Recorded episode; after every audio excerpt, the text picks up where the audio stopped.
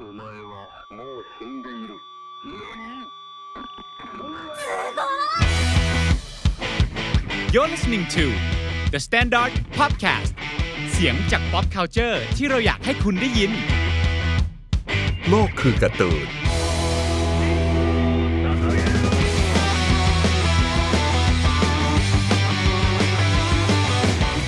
สวัสดีครับ ยินดีต้อนรับเข้าสู่รายการโลกคือการ์ตูน รายการที่เชื่อว่าการ์ตูนยิ่งใหญ่เหมือนเป็นโลกทั้งใบของใครหลายคนนะครับ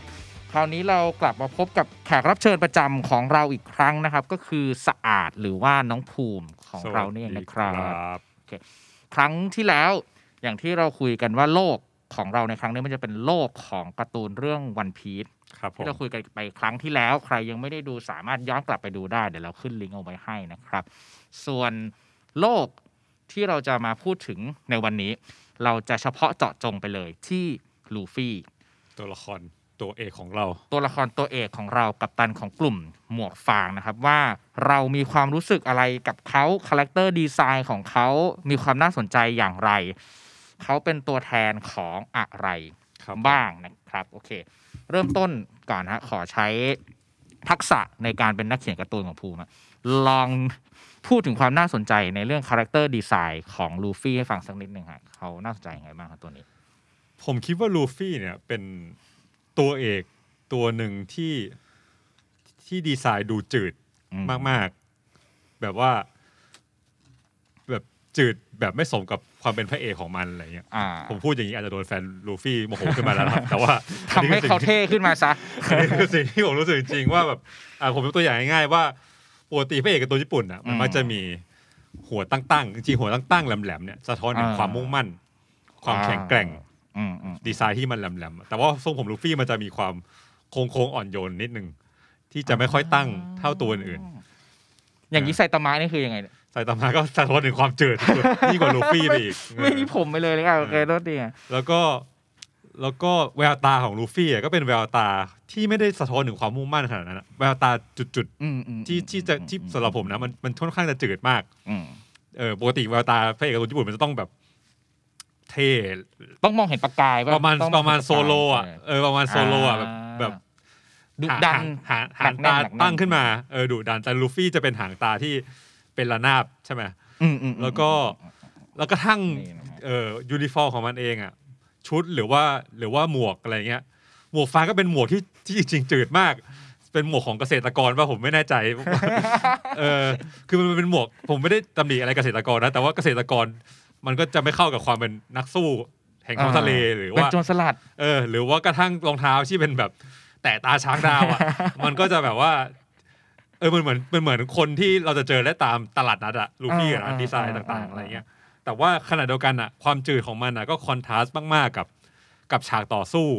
มหรือว่าความมุ่งมั่นของมันที่มันแสดงออกมาในการปราบเหล่าร้ายมเอออมความถ้าถ้าถ้าในแง่ความเท่นะผมรู้สึกว่าผลโกมุโกมุอะทำให้ดีไซน์ในการทำฉาก action อะมันโดดเด่น กว่าเรื่องอื่นๆอย่างเห็นได้ชัด เพราะมันจะต้องแสดงถึงความเป็นแบบเปอร์สเปกทีฟอะความยืดเอ้ยหมายถึงว่าระยะใกล้ระยะไกลที่มันชัดเจน แล้วมันจะทำให้ฉากต่อสู้มันมี มันมีความน่าตื่นเต้นดึงดูดใจในมุมมองมากกว่าเรื่องอื่นอ่าอ่ามันจะเห็นภาพชัดเวลาแบบต่อย มันจะคือต่อยแล้วมันก็จะเห็นแบบ เราไม่แน่ใจครับมันเหมือนแบบมันมันเหมือนแบบเห็นความลึกเห็นความแบบๆใช่มันจะมีขเรื่องเรื่องระยะเข้ามาเกี่ยวข้องอืมในการสู้เยอะ ถ้าอืมเราสังเกตนะในเรื่องวันพีซอะมคือมันจะใช้เอลิเมนต์ของฉาก หรือว่าสิ่งต่างๆ โครงสร้างอาคารอะไรเงี้ยอืมเข้ามาเกี่ยวข้องเยอะมในการสู้ นอกจากทรงผมนอกจากคอสตูมอะอีกอย่างหนึ่งที่รู้สึก สนใจแต่ว่าไม่รู้ว่ามันมีความหมายยังไง หรือว่าอะไรหรือเปล่าคือแผลเป็นอืมของลูฟี่รู้สึกยังไงบ้างครับจริงๆในแง่ดีไซน์แผลเป็นมันคือร่องรอยของประสบการณ์ของตัวละครอืมที่อาจที่ตัวละครได้ก้าวผ่านพ้นมาจากความเจ็บปวดหรืออะไรบางอย่างอืมซึ่งซึ่งอย่างลูฟี่อะตัวแผลเป็นเองอะสำหรับผมก็จะเป็นแผลเป็นที่ที่จืดมากเออคือเป็นแผลเป็นที่สะท้อนถึงความเฉิมเบอร์ของมันที่เอามีดจิ้มตัวเองใช่ไหมเออมันก็มันไม่ใช่แผลเป็นที่เท่แบบแผลเป็นของ ของอย่างเอ่ออย่างแชงแผลคูดเออเออแชงคูดแผลที่แบบแผลเป็นสามอันเนี้ยเป็นแผลเป็นเดียวที่ฉันยังเจ็บปวดกับมันอยู่จี๊ดๆเลย หรือแผลเป็นของทันจิโร่อีกแล้วอย่างเงี้ยทันจิโร่เออแผลเป็นก็แบบชัดได้แบบโหเจ็บปวดรุนแรงเพราะว่าผ่านความสูญเสียที่ยิ่งใหญ่เลวร้ายมาทาจิโร่มีแผลเป็นด้วยวะโอ้โหเดี๋ยวขึ้นรูปให้ดูนะว่าทันจิโร่มีแผลเป็นหรือเปล่าแล้วเดี๋ยวให้เออศาสตร์ดูอีกทีหนึ่งด้วยอะโอเค ทีนี้แผลเป็นลูฟี่ก็จืด อืมใช่แผลเป็นลูฟี่เพิ่งมาไม่จืดตอนที่หลังจากผ่านไปสองปี แล้วมีอืมแผลเป็นใหม่ขึ้นมามอะไรอย่างนั้นอะแผลเป็นอันหลังอะจะเป็นแผลเป็นที่สะท้อนถึงความความตายของเอสอืมอืมการที่เราต้องก้าวผ่านความเจ็บปวด เป็นคนที่เก่งขึ้นให้ได้ เพื่อปกป้องเพื่อนเออเออเออโอเค เป็นสัญลักษณ์ที่ชัดเจน แล้วก็เนี่ยฮะถ้าดูวันเนี้ยเราก็จะรู้สึกอย่างหนึ่งว่า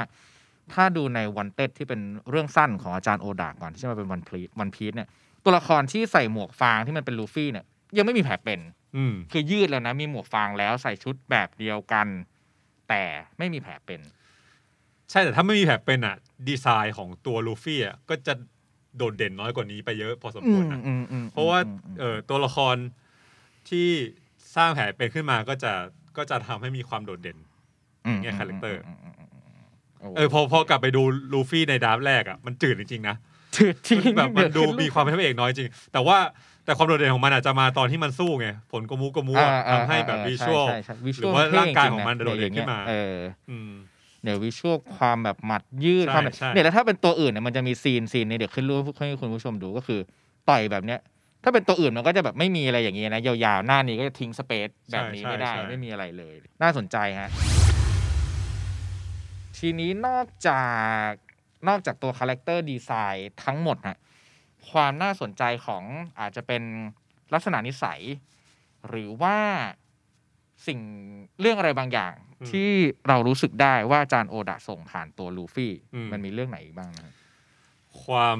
จิตใจใส่ซื่อบริสุทธิ์แบบเด็กมอันนี้ค่อนข้างชัดเจน แต่เสือกเก่งแบบสัตว์ประหลาด ก็ผมผมคิดว่าอันเนี้ยเป็นได้มาจากตัวละครโกคูเนี่ยเราก็บอยชัดเจนพูดง่ายๆคือลูฟี่เนี่ยอืม ถ้าไปขึ้นเมฆวิเศษอะขึ้นได้สบายอืเพราะมันแบบจิตใจมันบริสุทธิ์มากอ่าๆอืมมันเหมือนโกคูที่ เออเอออ๋อแล้วก็ขึ้นเมฆวิเศษ แล้วก็บูมาขึ้นไม่ได้อะไรอย่างเงี้ยเออลูฟี่เนี่ยเป็นตัวละครที่แบบ ทั้งลำแม่งขึ้นได้คนเดียวนะเหรอโซโรก็ได้แบบวะโซโรไม่น่าจะได้ Chopper ได้นะอะ Chopper ช็อปเปอร์ได้ได้ช็อปเปอร์ได้นิโคลโรบินเออเออน่าจะได้ ได้ปะวะเออไม่แน่ใจ เออแต่แต่เป็นไปได้เป็นไปได้เออโอเคโอเคอะ แล้วแล้วคือความใส่ซื่ออะมันทำให้มันแบบเป็นคนไว้ใจคนง่ายอะไรอย่างเงี้ยแล้วแล้วความไว้ใจคนมากๆอะ ก็จะดึงอืมศักยภาพของเพื่อนที่ได้รับความไว้ใจขึ้นมา กระทั่งแบบไอ scene หนึ่งที่ชัดเจนมากๆคือตอนที่มันไปอยู่ในคุกใช่ป่ะเราก็ไปเจอบากี้กับมิสเตอร์ทรีอะแล้วมันใสซื่อมากอะจนทำให้มิสเตอร์ทรีมาช่วยมันเลยแล้วมันก็มีคาเลสมาจากความบริสุทธิ์ของมันอะ จนดึงดูดให้ทุกคนต้องมา support มัน อ่าอ่าอ่าอืมอ่าในคุกก็จะมีคร็อกโคไดล์อย่างนี้เออโคโคเออคร็อกโคไดล์ใช่ก็มาด้วยอะไรอย่างเงี้ยเออเออมันเหมือน อันนี้เหมือนเป็น มันจะมีคำหนึ่งที่คนชอบพูดถึงลูฟี่บ่อยก็คือคำว่า skill พระเอกอ่าซึ่งอันเนี้ยถ้าถ้าแบบคนชอบพูดกันบ่อยก็คืออันเนี้ยเติมเงินมันหนักอะเติมเงินมันหนักหนักจริงรอดได้ไงลูกพี่เออมันจะชอบแบบแล้วก็แล้วก็แพ้บ่อย มีคนช่วยเหลือมันกี่คนไม่รู้อะโอ้เยอะมากเออใช่ ทุกทุกคนเลยแล้วก็แพ้บ่อย แพ้ไม่บ่อยจริงแพ้แต่ว่าแพ้บ่อยมันอาจอาจจะแบบแอบมีความเป็นเป็น culture อย่างหนึ่งของพระเอก อยู่แล้วปะอันนี้อาจจะเหมือนเหนือเขาเจอไปหน่อยเดี๋ยวไปหน่อยแพ้บ่อยเกินอาจจะเอาแพ้บ่เอาอยจริงเอาจริงๆนะเออลูฟี่ก่อนมาถึงเจอโคโคดาครั้งแรกอะชนะแหลกเลยนะ ชนะแบบคือผมเพิ่งกลับไปอ่านไงอืมอืมแล้วการชนะของมันอะอืมอืมไม่ต้องลุ้นเลยนะ คือคือเก่งกว่าจริงๆอะอืมลู การเซตการเซตบทบาทของลูฟี่คือลูฟี่จะหายไปไหนสักที่หนึ่งอะอืมเราค่อยมาโผล่ตอนจบ แล้วก็มาซัดตัวร้ายในแต่ละเกาะอืมอืมแล้วก็ชนะอืมอืมจนกระทั่งตั้งแต่โคโคไดไปอะมึงแพ้ตลอด แพ้เละเทะแพ้แบบไม่เหลือชิ้นดี อ๋อ เออ ใช่เออมันถ้าต่อให้มันไม่ชนะในทีแรกอะแต่มันจะไม่ใช่ความพ่ายแพ้ด้วยฝีมือการต่อสู้ ใช่ใช่ มันจะเป็นแบบอย่างบาร์กี้อย่างเงี้ยมันก็แบบถูกจับไปขังในกรง เออ อะไรอย่างนั้น ตอนสู้กับอารองอย่างเงี้ยอารองมันจะถูกขัง ติดกับก้อนหิน ใช่ อะไรแบบเนี้ยแต่ว่ามันจะไม่ได้แพ้แบบชัดเจน คือเราจะรู้สึกว่าคนนี้มันถ้าฝีมืออะมันชนะอยู่แล้วอะแต่มันโดนเงื่อนไขบางอย่าง ที่ยังทำให้ซัดตัวร้ายไม่ได้ แต่หลังๆอะก็คือ โห แล้วจนมาเจอคอโคไดอะคอโคไดมันเป็นตอนที่ทำให้เห็น ต้องเรียกว่าอะไรอะแมคานิกในการต่อสู้อะลูกเล่นหรือว่าแบบไหวพริบ อืมที่ลูฟี่เอามาใช้สู้ที่แบบโหโคตรฉลาดเลยอะ ตอนใช้เลือดใช่ไหมตอนใช้เลือดอะไรแบบนี้เออแล้วแม่งแบบโหคนอ่านก็แบบเชี่ยช็อกมีอะอย่างนี้ด้วยเหรอ มันถูกบิวมาว่า คือเขาโคไดตอนนั้นแบบถูกบิวมาว่า เป็นคนละระดับกับลูฟี่แล้วอะใช่ใช่สู้ครั้งแรกนี่คือแบบสู้ไม่ได้เลยอืมครั้งที่สองก็แพ้ จนมาอืมแบบครั้งที่สามเนี่ยที่แบบเพิ่งมาแบบอ๋อเพิ่งมาเห็นว่าเชี่ยเลือดมันติดมืออยู่อะอืมแล้วก็ ไปเลยอย่างเงี้ยอืมปูมซัดเริ่มเห็นความเป็นไปได้ว่า เราจะเอาชนะไอ้ปีศาจที่มันแบบใช้ผลทรายอืมซึ่งผลทราย ถ้าจำไม่ผิดเป็นผลโลเกียผลแรกอะอืมที่มันได้ออกมาใช้ซึ่งมันตอนนั้นนั่งแบบผลโลเกียคือโอพีอะมันดูสู้ไม่ได้มากเอมากอมันแบบใครมันใคดูรบียอนใครมาเป็นโลเกียมาชนะแล้วอะอืมแบบเป็นก๊อตไปแล้วหรือแม้หรือว่าตอนเอเนลูอย่างเงี้ยอืมที่บิวมาว่า โห ไอ้มนุษย์ยางนี่มันอาจจะเป็นคนเดียวในตอนนั้นที่สามารถชนะตัวละครที่ถูกเซตไว้ว่าเป็นก๊อตอ่าได้อะไรแบบนี้มันแบบโหโคตรดีเลยอะเออมันดูมันดูสามคือคนเขียนอะสามารถสร้างบทบาทของความเป็นยางอืมให้โดดเด่นขึ้นมาได้อะสำหรับผมมันมหัศจรรย์มากเพราะเพราะในแง่หนึ่งผลยางก็เทียบกับผลอื่นๆอะมันดูจืดจืดจืดจืดเจอจืผดลจืยาดงจืดชิบเป่งแต่ว่าแบบขณะเดียวกันน่ะเวลาพูดถึงสกิลพระเอกอะมันก็มาจากผลยางเหมือนกันนะ คือสุดท้ายคุณสมบัติเด่นที่สุดของผลยางอะคือความอึดอะคือความฆ่าไม่ตายอะเออเออลูฟี่มันก็ฆ่าไม่ตายจริงๆอะคือกว่าจะล้มมันได้มันก็มันก็ยากหรือว่ามันล้มมาแล้วมันก็ฟื้นตัวเร็วมากๆ กินเนื้อไปหน่อยนึงก็เออเออเมันก็รอดแล้วอะไรอย่างเงี้ย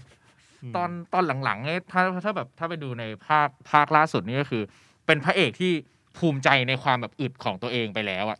แบบว่าต่อสู้กับแบบ boss อยู่แล้วก็บอกแล้วว่าฉันอึดเลยไงเออมันก็แบบ beyond แบบไปไปถึงอึดขั้นนั้นแล้วตายยากเออโคตรแต่ว่าทีนี้เราอะแอบมีความรู้สึกว่าไม่รู้ว่าไม่รู้ว่ารู้สึกเหมือนกันไหมคือ ช่วงแรกๆอะผลยางมันโดดเด่นมากจริง ๆ แล้วมันก็แบบ mechanic มันเยอะแบบที่บอกเงี้ยอืมมันต่อสู้แบบสนุกมากอะอื มมันมันต้องมีแบบลูกเล่นหลากหลายอะแต่รู้สึกว่าช่วงหลังๆอะอืมพอมันใช้แบบไปเยอะมากแล้วอะแล้วก็ช่วงหลังๆ ที่เหมือนจารย์โอดาต้องไปเน้นเรื่องเนื้อเรื่องต้องกระชับเนื้อเรื่องมากขึ้นอะ part การต่อสู้โดยเฉพาะของลูฟี่อะเรารู้สึกว่ามันไม่ค่อยสนุกเท่าเดิมอืมโดยเฉพาะเมื่อตั้งแต่แบบมีฮาคิเข้ามาอะไรอย่างเงี้ยอะสำหรับผมอืมตั้งแต่มึงเริ่มติดเกียร์กูก็เริ่มไม่สนุกแล้วเฮ้ยเกียอะร์ชสอบนุกเกียร์เหรอชอบเกียร์เหรอเกียร์สนุก เออ เกียร์มันแบบไอ้เกียร์สองที่แบบปั๊มเลือดปั๊มแบบปั๊มเออปั๊มให้ข้างในมันวิ่งแล้วเพราะว่ามันมันเป็นยางมาเลยแบบทนได้เลยเฮ้ยสำหรับเรายังเจ๋งอยู่ยังเจ๋งอยู่โอเคโอเคแต่พอฮาคิมาฮาคิมันดูไม่ค่อยลุ้นใช่ไหมมันดูใช่แบบจำกัดคู่ต่อสู้ได้เร็วใช่ไปหน่อยใช่ใช่มันมันเออมันดูไม่ลุ้นแล้วแบบโหผลผลโลเกียมันกลายเป็นแบบธรรมดาไปเลยอะเมื่อก่อนเรารู้สึกว่าแบบโหอ๋อโลเกียนี่แบบคือสุดยอดเลยอย่างเงี้ยเออช่วงหลังเลยไป in กับการแบบเสพเนื้อเรื่องมล้วนๆมากกว่า แต่ในแง่หนึ่งมันมันยากนะที่ทำให้เราอืมสนุกเท่าเดิมอะเข้าใจเข้าใจ เพราะว่า action เหล่านี้มันเกิดขึ้น มันไม่รู้กี่รอบ แล้วก็แล้วก็การต่อสู้ที่คือผมไปผมไปจับ pattern ของการต่อสู้อืมในวันพีซอย่างลูฟี่อย่างเงี้ย มันก็จะมีไม่กี่อย่างอะเช่นแบบ ผ่านการแพ้มาหลายรอบจะตายห่าแล้วก็ ใช้พลังใจขั้นสุดยอดพลิกกเติลัมบมาเงิชนนะเติมเงินแล้วเติมเงินเออเติมเงินเติมเงินแบบตอนช่วงนั้นรวยแล้วก็เติมพลิกมาชนะได้อย่างเงี้ยเออแล้วตอนชนะก็จะเป็นจังหวะที่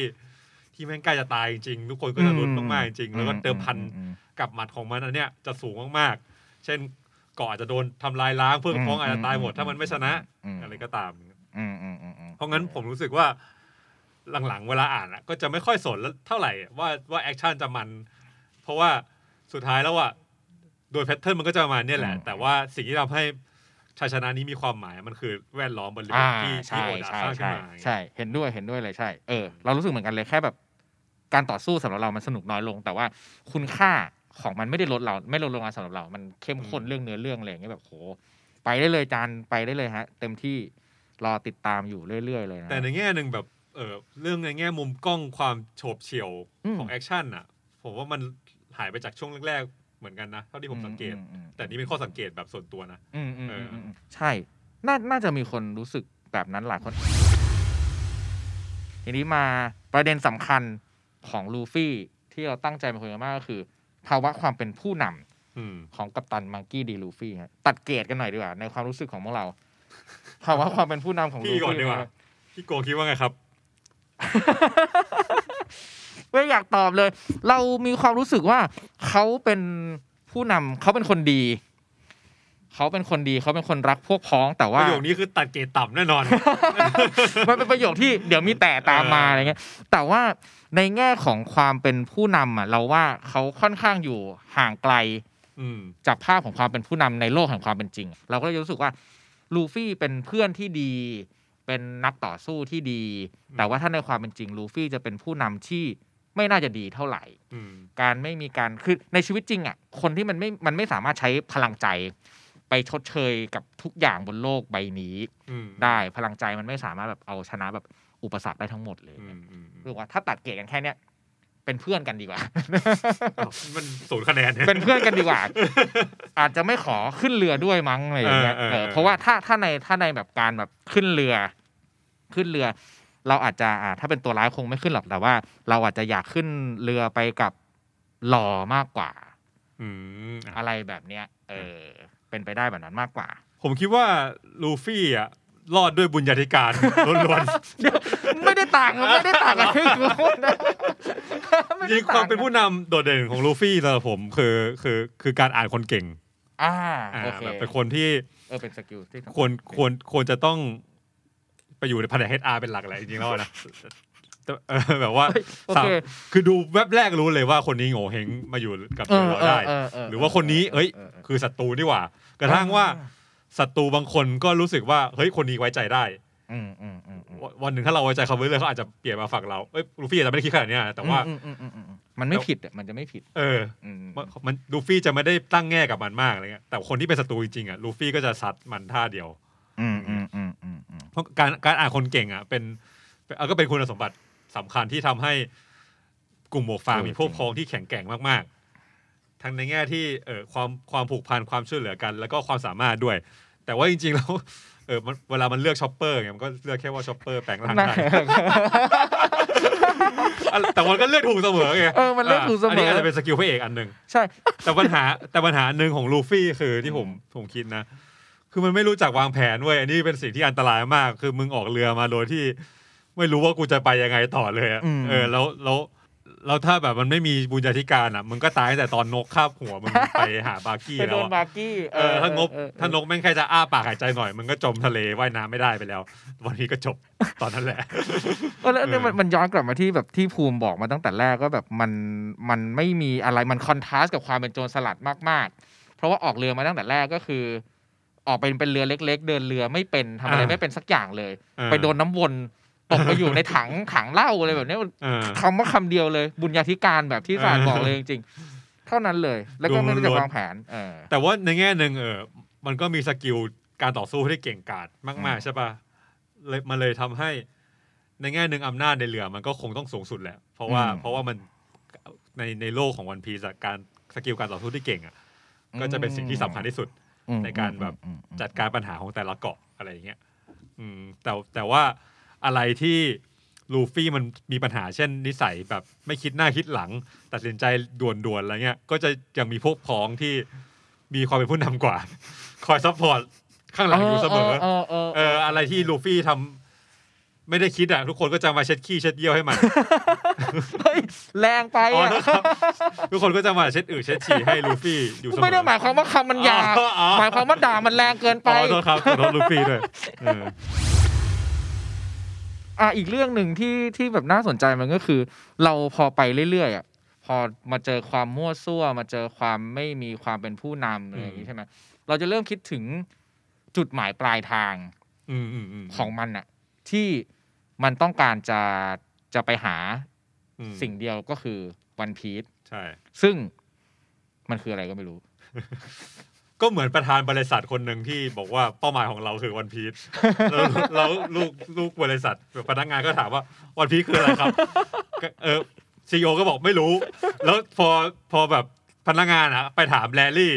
ซึ่งเป็นคนที่รู้ว่าวันพีชคืออะไร อุซบอะนะ อุซบไปถามว่าวันพีชคืออะไรเพื่อจะได้ข้อมูลมา เราจะได้มีเป้าหมายตรงกันไอ้ที่ซีอคนนี้ก็บอกว่า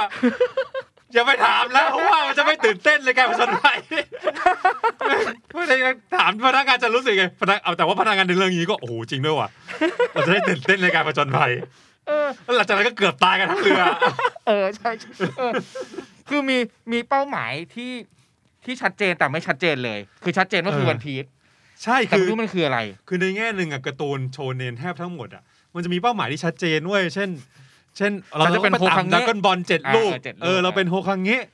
หาพ่อในฮันเตอเอร์อฮันเตอร์เราจะช่วยน้องเออเออเออที่ที่เป็นแบบซอมบี้อยู่อะไรแบบนี้ แต่อันนี้วันพีซคืออะไรร้อยเล่มแล้วเรายังไม่รู้ แล้วก็แล้วก็เราคงไม่รู้จนถึงตอนจบไปแหละ แต่ว่าไอ้ที่ไม่รู้เนี่ยกลายเป็นความลึกลับที่มีเสน่ห์ที่ทำให้อืมโจรสลัดออกมา เพ่นพ่านอยู่ในท้องทะเล เออเออเออเออใช่ แล้วแอบรู้สึกอย่างหนึ่งว่าแล้วมันก็เป็นเป็นเป้าหมายที่ที่มันทำให้ ที่อันนี้เราพูดไปในตอนตอนตอนแรกของซีรีส์ว่าไอการที่มันมีเป้าหมายอยู่ข้างหน้าที่ไม่ใช่การปกป้องโลกเนาะมันอืมทำให้มันได้เอาตัวเองอะเข้าไปอยู่ในในการปกครองใน situation ต่างอืมอืมอืมๆของเกาะต่างๆ มากมายอะ ก็คือมันจะมีในการผจญภัยนี้จะมีแบบเป้าหมายเขาเรียกว่าอะไรเป้าหมายย่อยอืมที่จะเกิดขึ้นการเก็บช่วยเพื่อนในแต่ละเกาะเก็บ RC เออเออเออแล้วแล้วเราก็จะไปโฟกัสกับเป้าจริงๆก็ตัวละครด้วยแหละ ก็จะไปโฟกัสกับเป้าหมายย่อยอืมจนแทบจะลืมวันพีซไปเลยแหละบางครั้งอะเพราะว่าเราต้องช่วยเพื่อนก่อนเราต้องช่วยเกาะนี้ก่อน เออเอออ๋อ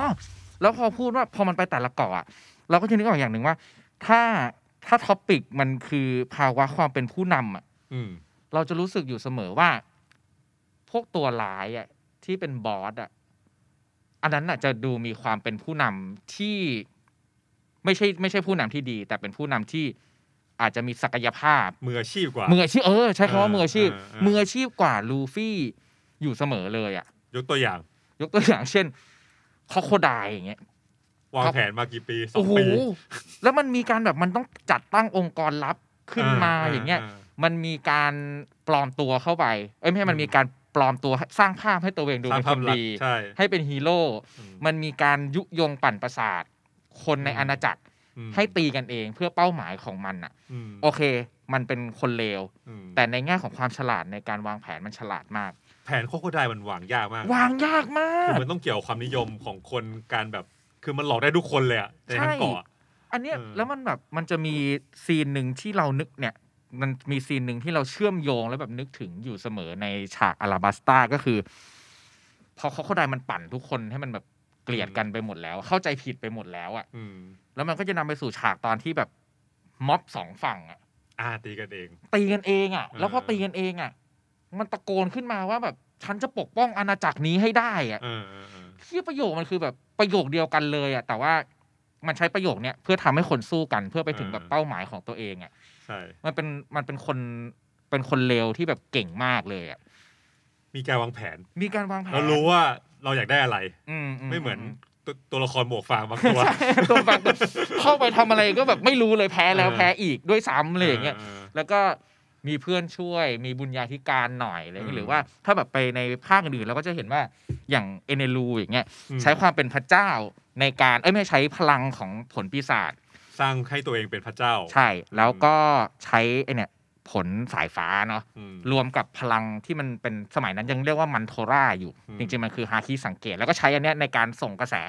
ไปเพื่อ spy ข้อมูลของคนที่อยู่ใต้ปกครองอืมอืมมันเหมือนแบบเก็บข้อมูลอะดักฟังอะให้รู้ว่าใครกระด้างกระเดื่องบ้างอะไรแบบนี้อันนี้ก็มีมันก็มี mechanic อย่างหนึ่งอืมอ่าเกคโคโมเรียอืมเกคโคโมเรียในทริลเลอร์บาร์คนี่ก็แย่งชิงเงาอืมทำให้แบบมันสำหรับเรารู้สึกว่ามันคือการการแย่งชิงชีวิต ไปครึ่งวันน่ะช่วงเวลากลางวันที่มันไม่สามารถโดนแสงแดดได้อะแล้วมันก็เอาเงาของคนที่เก่งมาสร้างกองทัพซอมบี้อืมเป็นอาณาจักรของตัวเอง โครงสร้างมันมันแข็งแรงมากอืมโดฟามิงโกเป็นตัวที่เป็นตัวร้ายที่ค่อนข้าง จริง ๆ ใช้คำว่าชอบเลยก็ได้ เพราะว่ามันแบบมีมิติแบบ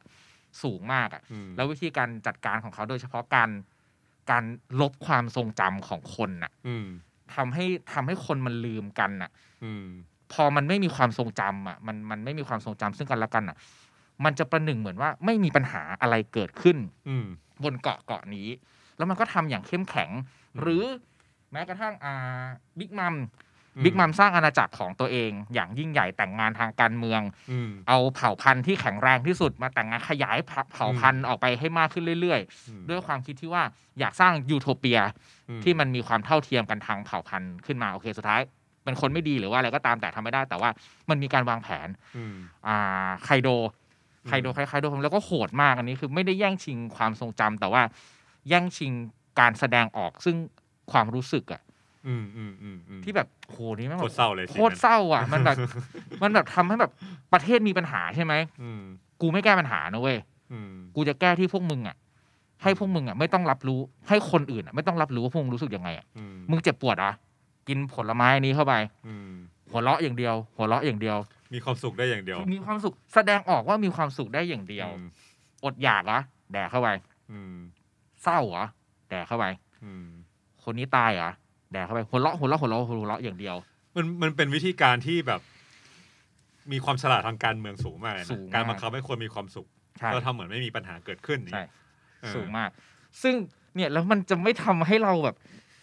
เอาสิ่งเหล่านี้แบบออกจากหัวแบบไปได้ยังไงอะในว่าแบบเออทุกอย่างมันแบบ มันคลับคลาคลับคลา มันมีอะไรบางอย่างแบบให้เราเห็นแบบหมดเลยหรือแม้กระทั่งอ่าเอาโทษดีขออีกตัวหนึงคืออย่างทีสอย่างเงี้ยหนวดดำโอ้โหโคตรจะฉลาดผ่านเปลืองแผนแม่งวางมาอย่างดีตลอด เหมือนเป็นแบบถ้าหมากลุกก็คือเป็นตัวแบบโผล่มาใจจังหวะที่ถูกต้องเอเสมออเออเออเออเป็นเหมือน โลกคู่ขนานของลูฟี่อะอืมอืมคือมีความฝันเหมือนกันอืมมีดีเหมือนกันอืมต้องการไปถึงวันพีชต้องการรู้เรื่องอะไรบางอย่างเหมือนกันอืมแต่วิธีการแบบจัดการการเมเนจการวางแผนอืมการหาพวกพ้อง การสร้างอำนาจให้ตัวเอง การอดทนรออะไรแบบเนี้ยตโหรงกันข้ามคนละขั้วคนละตรงกันข้ามคนละขั้วคือแต่ในแง่หนึ่งอะ เอ่อความซุยของลูฟี่อะมันก็สะท้อนถึงถึงถึงภาวะของการเล่าเรื่องเรื่องนี้เหมือนกัน อืมอืมเพราะว่าพวกเหล่าบอส พวกเหล่าตัวร้ายต่างๆเนี่ยมันมีความเป็นแบบ organization ใช่ปะ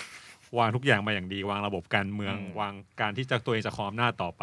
อืมแต่ว่าบทบาทของความซุยของตัวละครกลุ่มเนี้ยหมวกฟางอะมันคือการปลดแอกอะ งานของเขาคือปลดแอกอย่างเดียวเลย แบบทำยังไงที่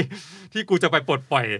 เออสิ่งที่มันโกดทับอำนาจในเกาะนี้ในแต่ละเกาะให้ได้อย่างเงี้ยจริง ๆ แล้วแต่แต่ว่าคือไปถามลูฟี่ใช่ไหมว่ามันมีตัวละครหนึ่งอะผู้หญิงที่อยู่ชาวนดี้ที่เป็นเป็นเพื่อนกับเรย์ลี่เดี๋ยวอะนี้ชัคกี้ชัคกี้เออว่าลูฟี่จบเป็นเจ้าโจรสลัดแล้วทำไงต่อ จะเอาของอำนาจไหมลูลูฟี่ก็ ไม่เราอยากไปนอิสระอะไรเงี้ยก็เป็น sense นั้นแหละคือพอลูฟี่ไป liberate เกาะนั้นน่ะอืมลูฟี่ก็ไม่แสวงหาอำนาจ แทบจะไม่แสวงหาบุญคุณ อาจจะได้อยากได้อืมกินเนื้อสักมื้อหนึ่งอะไรเออนี่คือ maximum ไม่ได้ไม่ได้ต้องการคำขอบคุณหรืออะไรมากแค่อยากช่วยเพื่อนอ่าแล้วก็ไปเกาะต่อไปไปลิเบเลตสิ่งที่กดทับอยู่ในเกาะต่อไป ฉากกองเรืออย่างเงี้ยลูฟี่นี่มีโอกาสที่จะได้พันธมิตรที่เกือบอาจจะยิ่งใหญ่ที่สุดในโลก มีจำนวนคนแบบอาจจะมากที่สุดในโลกอะตอนอืมที่ไปเรดโรซ่าแล้วทุกคนก็แบบ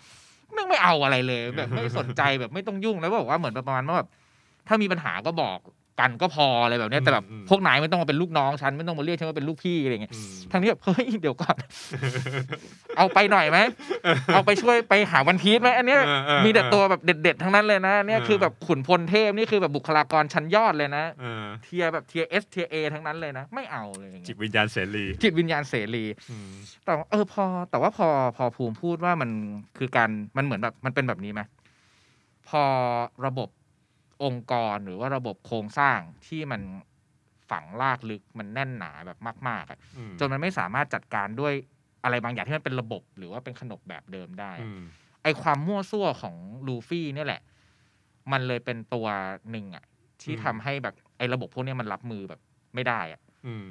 มมันจะเหมือนแบบถ้าแบบมันแบบมีพวกมีการ์ตูนถ้าคนที่เก่งมากๆ มันจะต้องแบบถูกอะไรที่มันมั่วมากๆ แล้วแบบเดาทางไม่ได้จัดการอะใช่ใช่หรือว่าใช่เอเนรูตอนแรกมาเจอลูฟี่ทำหมัดเหม่ออย่างเงี้ยเออแล้วก็แบบเดาทางไม่ได้อะไรแบบเอเนี้ยอก็เป็นไปได้ความความไม่มีแผนการของมันบางครั้งก็เป็นประโยชน์อืมที่อืมทำให้ตัวละครอืมไม่รู้ว่าจะรับมือกับมันยังไงเออส่วนมากก็เป็นอย่างนั้นนะแล้วพอพอมันมั่วบวกฆ่าไม่ตายอะอืมันก็จะเป็นตัวปวดที่ดีที่สุดแหละในในทุกทุกซีนารีโอที่เกิดขึ้นในเรื่องนี้ เออเออเออเออเออเออเออโดยนั่นแหละโดยเฉพาะแบบอะไรที่มันแบบ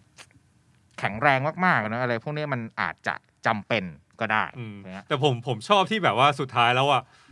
ไอไอการที่มันไม่ได้แสวงหาอำนาจอะอืมงานของมันคือไปลื้อใช่ไหมอืมแล้วทุกครั้งมันก็จะปล่อยให้คนที่ที่เหมาะสมจะสร้างอะสร้างขึ้นมา เช่นเออเช่นเราไปลื้อเกาะวาโปลูอ่ เราจะกำจัดดอตันเออขึ้นกำจัดแทนหัวหน้าอาณาจักรนี้ที่เลวร้ายที่สุดเราอืมเราก็ปล่อยอืมให้อืมดอตันขึ้นมา เพื่อจะสามารถปกครองได้อย่างดีขึ้นอะไรเงี้ย คือลูฟี่เนี่ยก็คงข้อดีของมันอันอันหนึ่งอะที่สำคัญมากคือมันรู้ตัวเองแหละ ว่าว่าเราทำอะไรได้แล้วเราอยากทำอะไร อืมจังหวะที่มันสู้ไม่ได้จริงๆอะมันก็ถอยนะมไอตอนที่มันเจอคูมะครั้งแรกอะมันก็บอกให้เพื่อนๆถอยไปเลยเพราะตัวละครตัวนี้เราสู้ไม่ได้จริง แต่ว่าเออส่วนใหญ่มันก็จะคิดว่า กูจะซัดมึงให้กระเด็น แล้วก็ซัดได้กระเด็นจริงๆอะนะเอจริองๆเอแล้วออะเออเออเออเออเออ แล้วพออย่างเงี้ยมันเห็นได้ชัดเลยอย่างอ่า อย่างที่บอกเมื่อกี้ลอตดอตันใช่ไหมม อาราบัสตาก็จะเป็นกษัตริย์คอบบ้าอ่า ขึ้นมาครองอะไรอย่างเงี้ย พอเอเนรูไปก็เป็นกันโฟ อ่าใช่ ประเทศประเทศจะมีการเปลี่ยนแปลงเสมอเมื่อโครงสร้างเก่าหรือผู้ปกครองเก่าอะมันถูกความมั่วของลูฟี่หรือใช่ ออกไปและจัดการออกไป แล้วก็มีกลุ่ม เออ ทุกทุกทุกก่อนจะมีอีกกลุ่มหนึ่งอะที่คนเขียนบีเซนว่า เดี๋ยวรู้พอลูฟี่ลือปุ๊บอะจะมีอีกกลุ่มหนึ่งมาสร้างแทนนะอืมมเอออีกกลุ่มไอ้กลุ่มใหม่เนี่ยก็จะมีความ เออจัดการมีความเป็นผู้นำมีตัวละครเป็นผู้นำจัดการมีแผนอื่นๆที่ดีที่ดีกว่าลูฟี่ดีกว่าลูฟี่มาตามหลังเสมอเออเกิดมาเพื่อลื้ออะอะโอเคเพราะถ้าลูฟี่ลื้อไปอย่างเดียวอะแล้วไม่มีใครมาสร้างอืมอืมอืมมก็อาจจะชิบหายได้เหมือนกัเอนอเออเออเออ สุดท้ายลอง wrap up ในตอนนี้ฮะโลกของลูฟี่ดู ถ้าลูฟี่เป็นคนจริง ๆ แบบที่เราคุยกัน ภูมิว่าลูฟี่อยู่บนโลกใบนี้อยู่ในสังคมนี้อยู่ในประเทศนี้ได้ไหมถ้าอยู่เขาเป็นใครเขาอยู่ในสถานะไหนกันเชี่ยเขา น่าจะเป็นแกนนำม็อบ หรือหรือเขาจะเป็นแกนนำนักปฏิวัติบางอย่างแต่ไม่มีแผนการนะ แต่ไม่มีแผนการแล้วก็ใส่ซื่อบริสุทธิ์แบบเด็กออเออเออเออเออเออผมผมว่าเป็นความเป็นไปได้อันหนึ่งคือ อะ เป็นเป็นแกนนำในส่วนที่มีความกล้าหาญที่จะพูด หรือว่าต่อสู้ความยุติธรรมโดยไม่กลัวกับอะไรเลย แล้วความกล้าหาญก็จะมีความสำคัญในสังคมที่มีความกดทับ แล้วก็สร้างความกลัวอยู่ตลอดเวลาอืมอือืมม แต่ว่าลูฟี่เนี่ยต้องมีคนมาช่วยออแกไนซ์ตัวมัน หรือว่าสร้างแผนการให้เขาเออโอเคอ่าเห็นด้วยแล้วก็เออประเด็นนี้ก็น่าน่าชวนคุยแล้วก็เดี๋ยวก็เราก่อนเราจบรายการ เราแลกเปลี่ยนกันได้นะว่าสำหรับคุณแล้วลูฟี่เป็นใครในความคิดของคุณอะไรเงี้ยแต่ว่าเมื่อกี้ตอนที่สะอาดพูดขึ้นมาเฮ้ยน่าสนใจมากๆ เพราะว่าแอบเห็นความเชื่อมโยงเหมือนกันผ่านการเดินทาง ของลูฟี่อะว่าเหมือนเหมือนลูฟี่มันเขาเป็นคนที่มาด้วยความฝันน่ะความฝันที่มันอยู่ไกลๆใช่ปะอืมแต่ว่าเวลาเขาแบบเดินทางไปตามเกาะต่างๆอะมันเหมือนแบบไอ้ผู้คนในเกาะต่างๆอะเมื่อกี้เราพูดถึงเรื่องระบบการปกครองแล้วแต่ว่าในขณะผู้คนในเกาะต่างๆอะมันจะถูกยึดครองความฝัน อืมความหวัง อืมออกไปจากแบบชีวิตหมดเลยอะอืมกว่าที่ลูฟี่จะไปถึงเราจะเห็นสภาพของคนที่แบบ อิดโรยมากอืมๆสิ้นหวังหวาดกลัวผู้ปกครองแบบสุดๆอะมันแบบอืมในชีวิตไม่เหลืออะไรแล้วอะแค่มีอืมข้าวกินคือดีที่สุดแล้วอะไรเงี้ยอืมเขาลืมไปแล้วว่าความฝันมันเป็นยังไงอะแต่ว่าอืมอืมอีกซีนหนึ่งที่ที่ชัดที่สุดคือซีนเอ่อในวันอคุวานีโนะในคุกอะว่าแล้วที่กินอะไรเขาเรียกอะไรนะดังโง่หรือโมเออจิหรืกินออะไรดังอย่างโง่ขนมที่แบบโอ้โหแกจะพอใจขนมดังโง่ไปเออทุกวันเหรอเออ หรือว่าแบบแค่แบบเอ้ยแค่แบบลูฟี่เข้าไปแล้วแบบ บอกว่าเฮ้ยพวกเธอต้องได้กินพวกพวกเธอต้องได้กินของที่ดีกว่านี้อะอืมมคือคำสัญญามันคือแบบ จะให้คนแบบกินดีอยู่ดีอะซึ่งแบบเชื่อทำไมความมันฝัเรียบง่ายมากเลยนะใช่แต่การแบบที่เราจะมีกินข้าวกินใช่ที่อิ่มและดี โอเคทำไมทำไมความฝันของคนมันถึงแบบกลายเป็นแค่แบบ กินได้อาหารได้แค่นั้นวะอะไรเงี้ยอืมทำไมแบบถึงไม่ฝันว่าแบบทำไมคนในวานโนะหรือแบบถึงไม่มีความฝันว่าแบบ อยากออกไปเจอโลกกว้าง อืมอยากไปรู้เรื่องอะไรบางอย่าง อยากโตไปเป็นแบบนู้นแบบนี้อยากเป็นช่างตีดาบที่มีชื่อเสียง เพราะว่าอืมบ้านเมืองนั้นเขาเป็นแบบนั้นอะไรแบบเนี้ยอืมหรือว่าแบบเด็กๆคนอื่นๆบนเกาะต่างๆอะอืมทำไมแบบเขาถึงแบบไม่ได้มีความฝันในแบบนั้น เพราะว่ามันถูกแบบกดขี่อยู่อะเพราะมันการเมืองของเกาะนั้นไม่ดีเท่าทะเลอิสบูเกาะของลูฟี่ หรือเปล่า เออเออแต่เออใช่ใช่ ถ้าการเมืองดี ถ้าการเมืองคุณดีจะฝันถึงการออกทะเลได้เออแบบใช่ลูฟี่ ใช่เอ้ยเออเพราะว่าเออเพราะว่าอันนั้นน่ะ เพราะว่าตัวร้ายที่สุดในเกาะของลูฟี่อะมันเป็นโจรภูเขาอะ อ่าน่ารักที่น่ารักน่ารักน่ารักที่แบบเออดูแบบดูห่วยแตกอะ ใช่ แบบแบบแช้งนังดูแบบเป็นหมู่บ้านอันกลัวสงบสุขเอออะนะหมู่บ้านโดอัยนสรงวบมสุขอืมถ้าการเมืองดีอืมจริง ๆ เราจะมีความฝันน่ะ เราเราจะสามารถแบบเป็นอย่างลูฟี่ได้ แต่ในขณะเดียวกันเมื่อ การเมืองในที่ต่างๆ มันไม่ดีอะอืมเหมือนลูฟี่อะมันก็เลยต้องมา support ความฝันมา sup์ตอะเออของคนอื่นๆใช่เราแอบคิดอืมว่าที่ลูฟี่มัน อันนี้เราแอบคิดเอาเองนะเราแอบคิดว่าที่ลูฟี่มันต้องช่วยเหลือทุกคนขนาดนั้นอะนอกจากมันเป็นทางผ่านทางหนึ่งแล้วอะอืมลูฟี่มันอาจจะรู้สึกว่า ความฝันมันสำคัญจริง ๆ อะ คือลูฟี่มันอืมอืมมันมันภูมิใจในการที่แบบมีความฝันมากๆอะอืมแล้วมันแบบสนุกมันมีความสุข ที่จะอืมได้ออกไปตามความฝันอะมันรู้สึกว่าสิ่งนี้ดีเหลือเกินอะอืมแล้วมันคงคงรู้สึกเศร้ามั้ง หรือมันคงรู้สึกแบบเสียใจมั้ง ที่แบบคนเหล่านั้นเวลามันเดินทางผ่านไป เขาไม่มีสิ่งนี้อะคือถ้าเราคิดแบบในแง่ของเด็กคนหนึ่งที่มีมุมมองที่ไร้เดียงสาไปในส่วนแบบลูฟี่อะมันต้องคงเกิดคำถามแรงๆแหละว่าทำไมคนเหล่านี้มันถึงเป็นแบบเนี้ยแบบเป็นคำถามแบบซื่อๆอะของเด็กอะอืมถ้าเป็นผู้ใหญ่ก็จะตอบว่า โอเคเราโดน อำนาจกดทับอืมเรามีเอเนรูมาปกครองอืมแล้วนู่นนั่นนี่เหตุผลสองสามสี่ห้าหกเจ็ดแปดที่จะทำไม่ได้ แต่ถ้าเป็นเด็กอะก็จะไม่เข้าใจไงอืมแล้วก็ต้องต่อสู้มันกับสิ่งที่มันเกิดขึ้นอืมอืมอือืมมมุมมองอันใส่เสื้อมันมีคุณค่าบางอย่างเหมือนกันที่จะทำให้เรามีมุมมองที่ไม่เคยมีมาก่อนจากการถูกกดทับมานาน เอออืมแล้วมันก็ไปเปิดมุมมองนั้น ให้กับคนอื่น ๆ พยายามที่จะเปิดมุมมองนั้น ให้คนอื่นได้รับรู้ความรู้สึกนั้นๆใช่แบบที่มันรู้สึกบ้างนะฮะเออโอ้ เออความไม่น่าเชื่อเหมือนกันว่าความใสซื่อมาตั้งแต่ต้น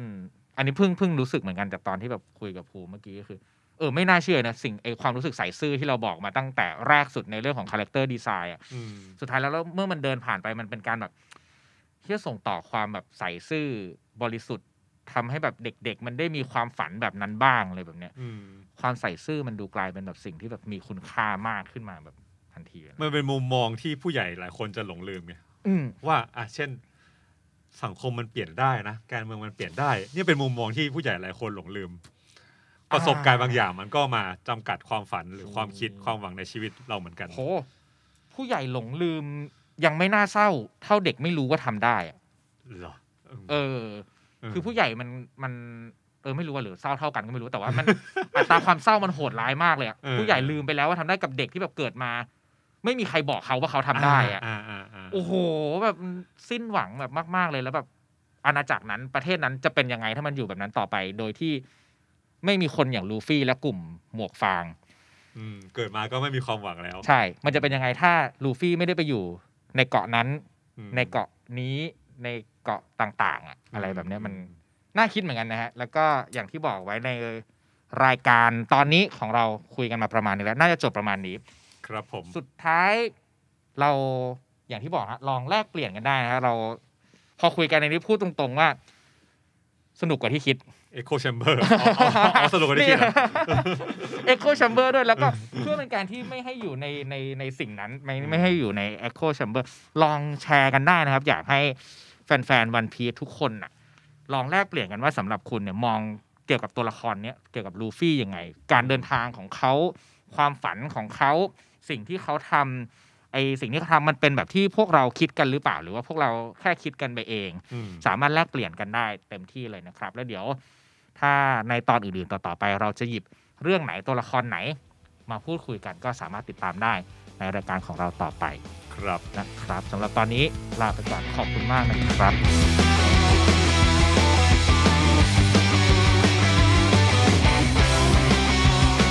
The Standard Podcast, the voice that shapes and shifts the culture.